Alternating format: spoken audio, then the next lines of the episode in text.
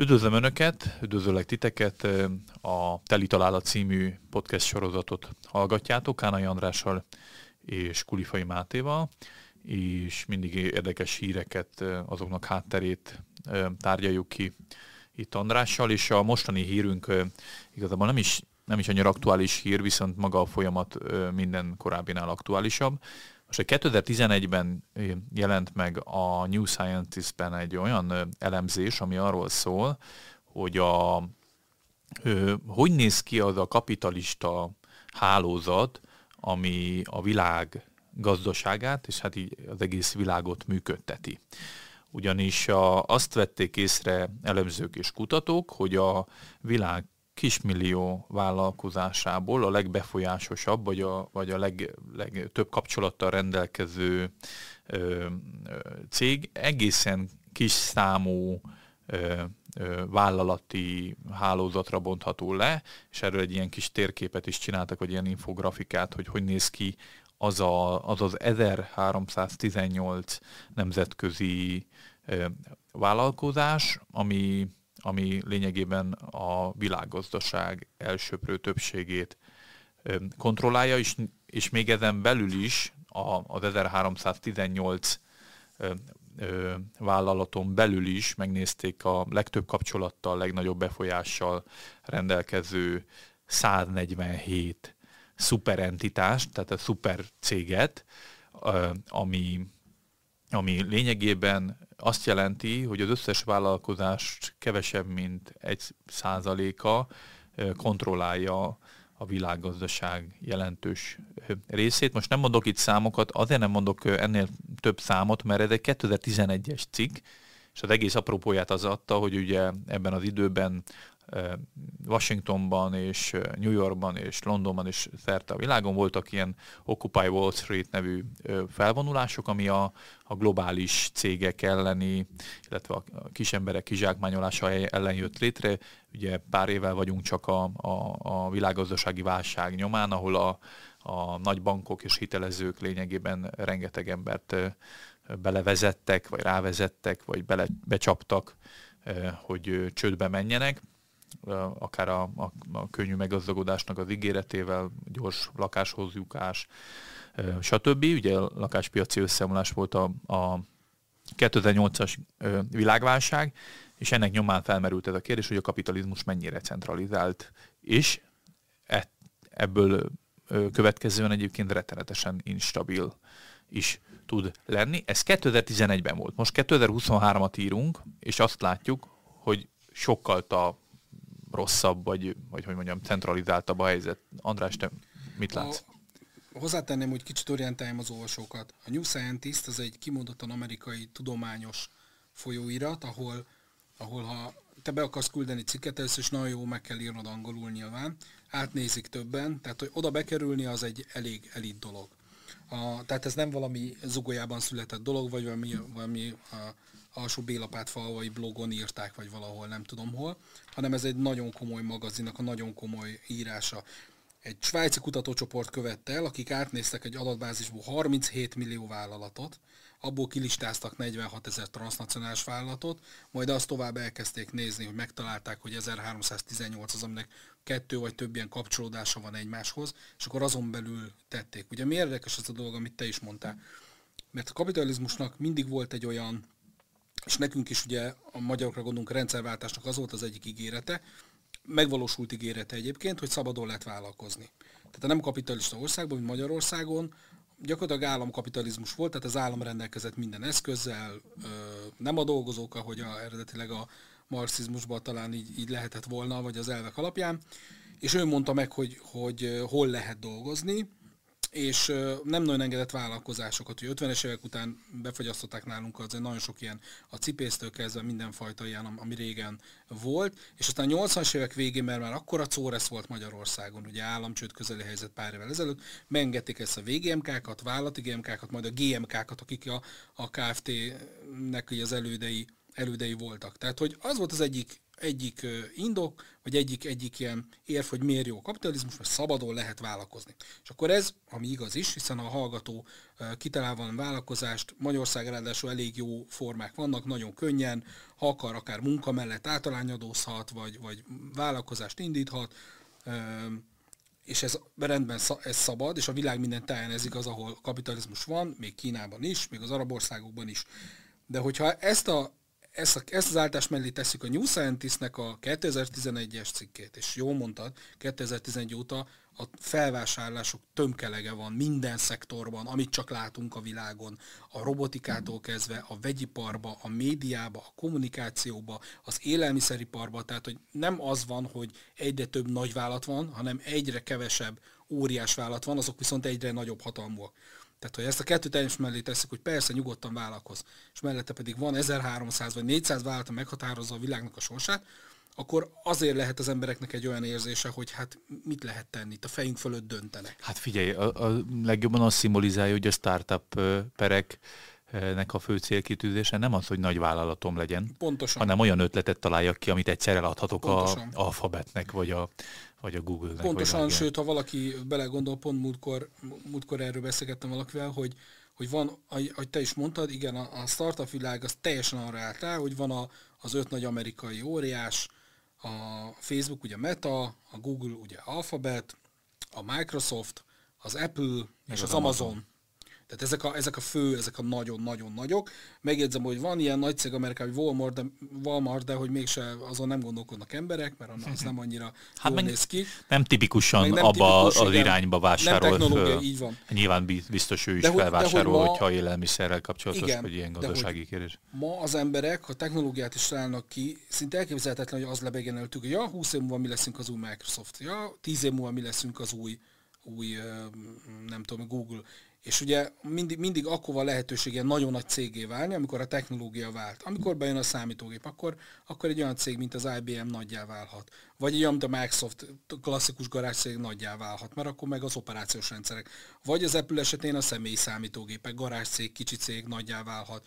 Vagy amikor, vagy amikor elkezdjük az internet, és valahogy keresővé kell tenni, akkor egy Google-szerű cég nagyjá válhat. Tehát ezek a váltásoknál. De most az van, hogyha váltás is lesz, föl fogják vásárolni. Mert hogy, mert hogy gondoljunk bele, hogy gondoljunk bele a hallgató, hogy kitál valami szuper ötletet, van az a pénz, amiért eladja, és azt mondja, hogy nem fog ezekkel a nagyokkal küzdeni. És itt van előtted, ugye a hallgatók nem látják, az első 50 listájából a 147 szuper módon egymással összefüggő konglomerátumok. És ami még érdekes szerintem, hogy az átlag olvasó, ha megnézem mondjuk az első, ezt az első ötvenet, az egy csomó nevet nem ismer. Tehát, hogy ezek nem olyan, hogy úgy mondja, minden háztartás belőforduló nevek, amire azt mondja, ja persze, ezt tudom, ezt ismerem. Hanem az érdekes, hogy... Hát mert nem a cég a brand, hanem a cégnek van. Igen. Ugye fenntartó. Igen. Van. Úgy is lehet mondani, hogy nagyon sok pénzi konglomerátum, hát itt olyan a, típusú befektető cégek, bankok, amiket meg nem ismerünk. befektető cégek Igen. rengeteg. Igen. De érdekes, hogy, hogy mi, mi 2011-ben a top 50 jelentős mértékben bankokból állt, Szerintem 2011 óta viszont, ugye amit mondtál, az öt legnagyobb cég egyik ője sem bank, hanem nem, az más. Hanem technológiai. Az más, amire te gondolsz, mert, mert nekik is vannak részvényeseik. Tehát, mint tudom, a Facebook, ahol a, a, a legnagyobb az alapítónak a, a tulajdon részesedése. Ja, azt mondod, hogy befektetői piacoknak persze, a tulajdonában persze, van persze, a, persze. A Ez is, ha megné, megnézed, Értem. akkor BlackRockot látsz, Igen, BlackRock, meg, meg, meg Vanguardot, Igen. stb. stb. Tehát, hogy, hogy látod ezeket a nagyokat, hogy Igen. mindenütt vannak azért, azért részvényeik, és elég elég, elég, elég nagy mennyiségben. Viszont ez a fajta központosítás bizonyos szempontból, és most egy picit lehetünk ilyen utópikusak, vagy nem tudom, hogy, hogy rendkívül instabilá is tesz szia világot, nem? Inkább disztopikusak vagyunk akkor. Vagy disztopikusak, bocsánat, azt akartam mondani, hogy, hogy annak a veszélye, hogyha valami bedől nagyon, akkor akkor magával tudja rántani az összefonódás miatt rengeteg más céget is. Krízispont című film. Az 2010-es évek elején készült talán. Egy amerikai film, ami csak meetingekből áll. Az azt a 24 órát mutatja el, amikor, amikor bekövetkezett a nagy krakt. krakt. És ö, ott azt, tehát, hogy azt mutatja meg jól, amit te mondasz, hogy a pici-pici kis hócsebből hogy lesz a végül egy akkora lavina, hogy elsodorja az egész világot. És itt ugyanaz van, amit te mondtál, hogy a ugye centralizáltságnak az előnye az lehet, hogy az erőforrásokat sokkal jobban ki lehet használni, stb. Nyilván nem nekünk, hanem aki, aki birtokolja. A hátrány pedig az, hogy ha, ha bukik, vagy lejjebb megy, akkor, akkor, akkor nagyon, nagy, nagyon nagy tétek, pénzek, stb. sorsok mennek vele. Hát a, a 2008-9-re emlékszünk, emberek elvesztették a megtakarításukat, a nyugdíjukat. Ismertem olyan amerikai magyar, aki mondta, hogy hát úgy volt, hogy nyugdíjasok lesznek, innentől az életük végig dolgoznak. Mert hogy az elment az a pénz, ami nem tudom melyik eszközbe volt fektetve, amit elsodort ez egész pénzügyi vihar. És így tovább. A másik része nyilván az, amire már utaltam, hogy, hogy az átlagember számára ezek, ezek szinte láthatatlan cégek. Tehát nem látni azt, hogy, hogy mit csinálnak, senki nem kezdi megnézni, hogy a nem tudom, mi Microsoftnak ki a fő részvényese. Simán meg lehet nézni, tehát ezek nem titkos dolgok, tőzsdei cégek, tehát hogy ezek nyilvánosak, de hogy nem kezd ezen megnézni, nem kezd biztos ezen aggódni. egyébként média kérdése is, vagy média kommunikáció kérdése, amit szintén egyébként pár vállalat tulajdonol, és iszonyatos összefüggések vannak egyébként a sajtó tulajdonlásában is Viszont ami a legaggasztóbb ebből a szempontból szerintem az egyénnek a szabadsága, meg önrendelkezési kerete. És most gondolok itt arra, hogy régen ugye Amerikában volt egy ilyen olyan attitűd, hogy ha túl nagyra nőtt egy vállalat, akkor ugye trösztellenes törvényekkel vissza, vissza akarták nyesni, vagy a Standard Oil, vagy, vagy akármi. Hogy muszáj volt ezt megtenni, mert azt látták, hogy olyan mértékben szívja el a levegőt a, a gazdasági érvényesülés szempontjából is, veszi át egyébként a hatalmat a politikával szemben, hogy a, hogy legalábbis volt ilyen aspektusa is a trösztelenes törvényeknek, hogy nem, ér, nem érvényesül a demokráciának az a fajta népképviseleti elve, hogy az ember szavaz, szavaz egy döntéshozót, az a döntéshozó hoz egy döntést, és úgy olyanban az irányba fordul el az ország, amiben élnek az emberek, amiben az emberek szeretnék, vagy az emberek többsége szeretné, hanem a nagy globális vállalatoknak a, a, a vezetése az egyfajta ilyen gazdasági diktatúrát eredményezhet, hogy, hogy meg tudnak vásárolni bárkit, hatalmat az ő kezükbe centralizálódik, és én ezt látom, hogy most már nem az van feltétlenül, kizárólagosan, hogy óriás vállalatok vannak, akik monopolizálnak bizonyos dolgokat, hanem hihetetlen nagyságú médiavállalat hálózatok és összefüggések és összefonódások, amik már lehetetlenné teszik azt is, hogy akár trösztellenes törvény az hatékony legyen, mert jogilag, meg nemzetközileg, meg minden szempontból kikezdhetetlen. Tehát a, a Facebooknak például a, a megregulázása csak egy ilyen világkormány szintű globális összefogással lehetséges, mert lokális szinten nem teljesen. Regionális szinten lehet, hogy az Unió próbálja, de, de ő sem tudja Igen, teljesen megfogni. Ugy, ugy, ugyanott vagyunk, hogy, hogy vagy teljesen betiltod, vagy, vagy iszonyatosan kikényszeríted, vagy, vagy és, és még akkor sem oldod meg feltétlenül ezt a, ezt a, ezt a helyzetet. És ugye azért ilyen globális hálózatokról beszél most sok ember, hogy akár magyar belpolitikai szintjén is, hogy hogyan vándorolnak be ide pénzek, vagy, vagy ugye Ukrajna kapcsán is rengeteget cikkeznek erről, hogy jó, hát, hogy... Ugye mi is beszéltünk róla az FTX igen, bukásáról, igen, hogy azért, azért az, a, az a nagyon fiatal csávó azért támogatta a demokrata pártot, hogy a másik legnagyobb támogató lett a Soros György után, és a republikánus pártnak is azért pár milliót így csúrantott cseppentett. Igen. Tehát, hogy, hogy itt, amit te mondtál, úgy fogalmazám meg, hogy, hogy túlnő, túlnő az államokon, túlnőnek az államokon ezek a cégek. Sokkal hatékonyabbak, sokkal modernebbek eszközeikben, szemléletmódjukban, metódusban. Ott Vízióik egy, sokkal igen, egy, egy állam nem tud ilyen gyorsan váltani, egy cégnél azt mondják, hogy na ez a negyed év ilyen volt, a következő ilyen lesz. És átviszik 60 ezer emberen, ugye nem, nem tudom hány millió kell vinni. Ugye az a kérdés, és az volt az apropója, ne felett, hogy azért vettük el ezt a cikket, hogy akkor most a kapitalizmus kritikák meddig meg hogyan vannak. És ez egy nagyon jó és erős kérdés, mert ez, egy, ez csak egy példa volt arra, hogy nagyon sok ember érzi, látja, hogy,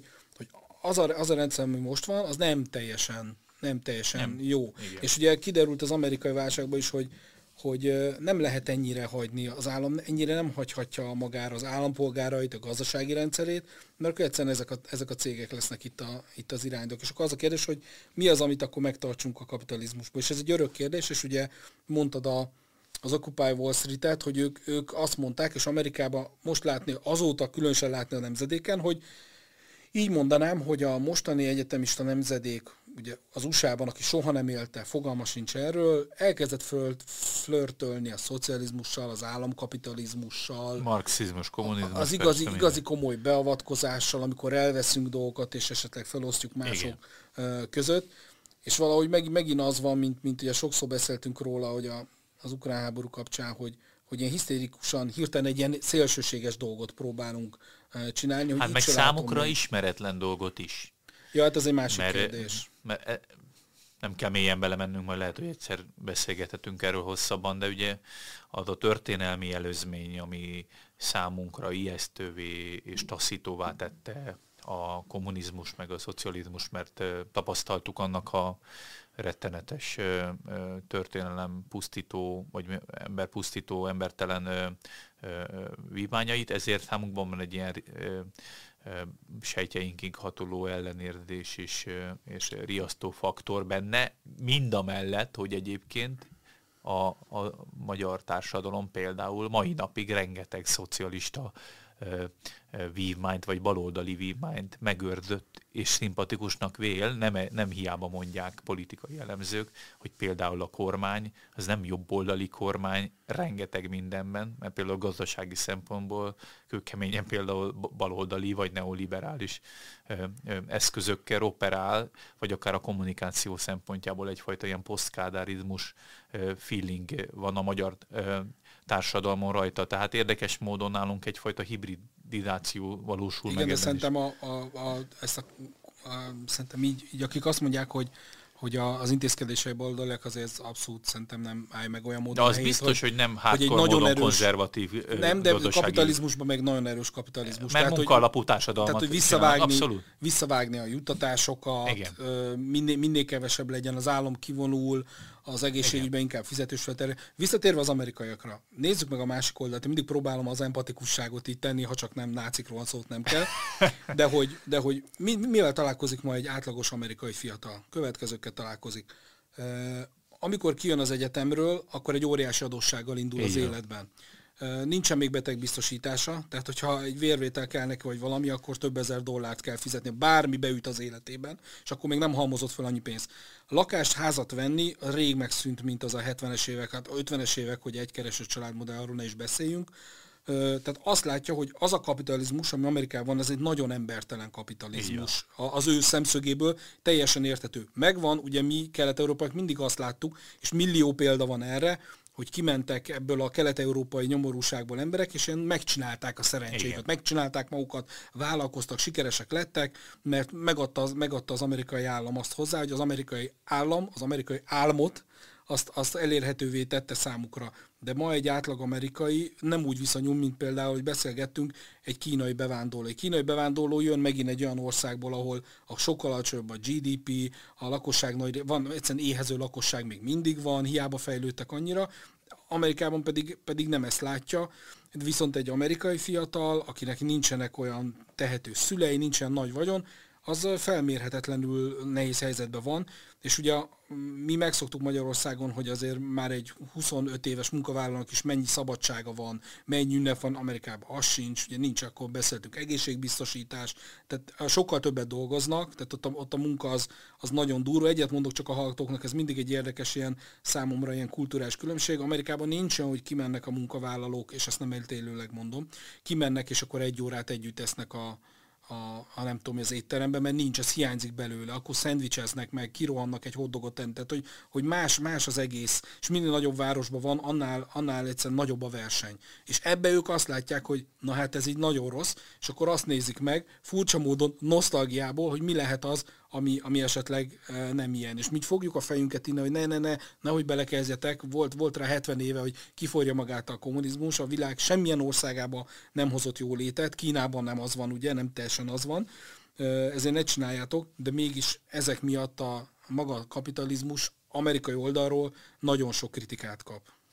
És meglátjuk egyébként, hogy ugye a szélsőségek felével a vonzás vajon egy ilyen még embertelenebb hibrid rendszert vázol le fel, vagy megtalálja a kettő vegyülete a, a, a biztos És tegyük fel, hogy, hogy pártot is talált magának, tehát a demokrata pártnak a, a bal-bal szárnyán azért, azért láthatóak ezek. Tehát, hogy nem, egy, egyelőre nem, nem a légüres térben van. Igen, és kiszorulóni látszanak akár még azok a hagyományos centrista demokrata erők is, amik eddig képviselték ezt a fajta középbalos álláspontot. No, ennyi félt bele a teli találat mostani műsorába, hogyha van bármiféle ö, véleményetek, akkor kérjük, hogy kommentbe írjátok meg, hogyha még nem tettétek, akkor iratkozzatok fel a hetek YouTube csatornájára, illetve a csengőgomnak a megnyomásával azt is beállíthatjátok, hogyha kerül föl valami új érdekes beszélgetés, akkor értesítést kaptok róla. Köszönjük a figyelmeteket, sziasztok!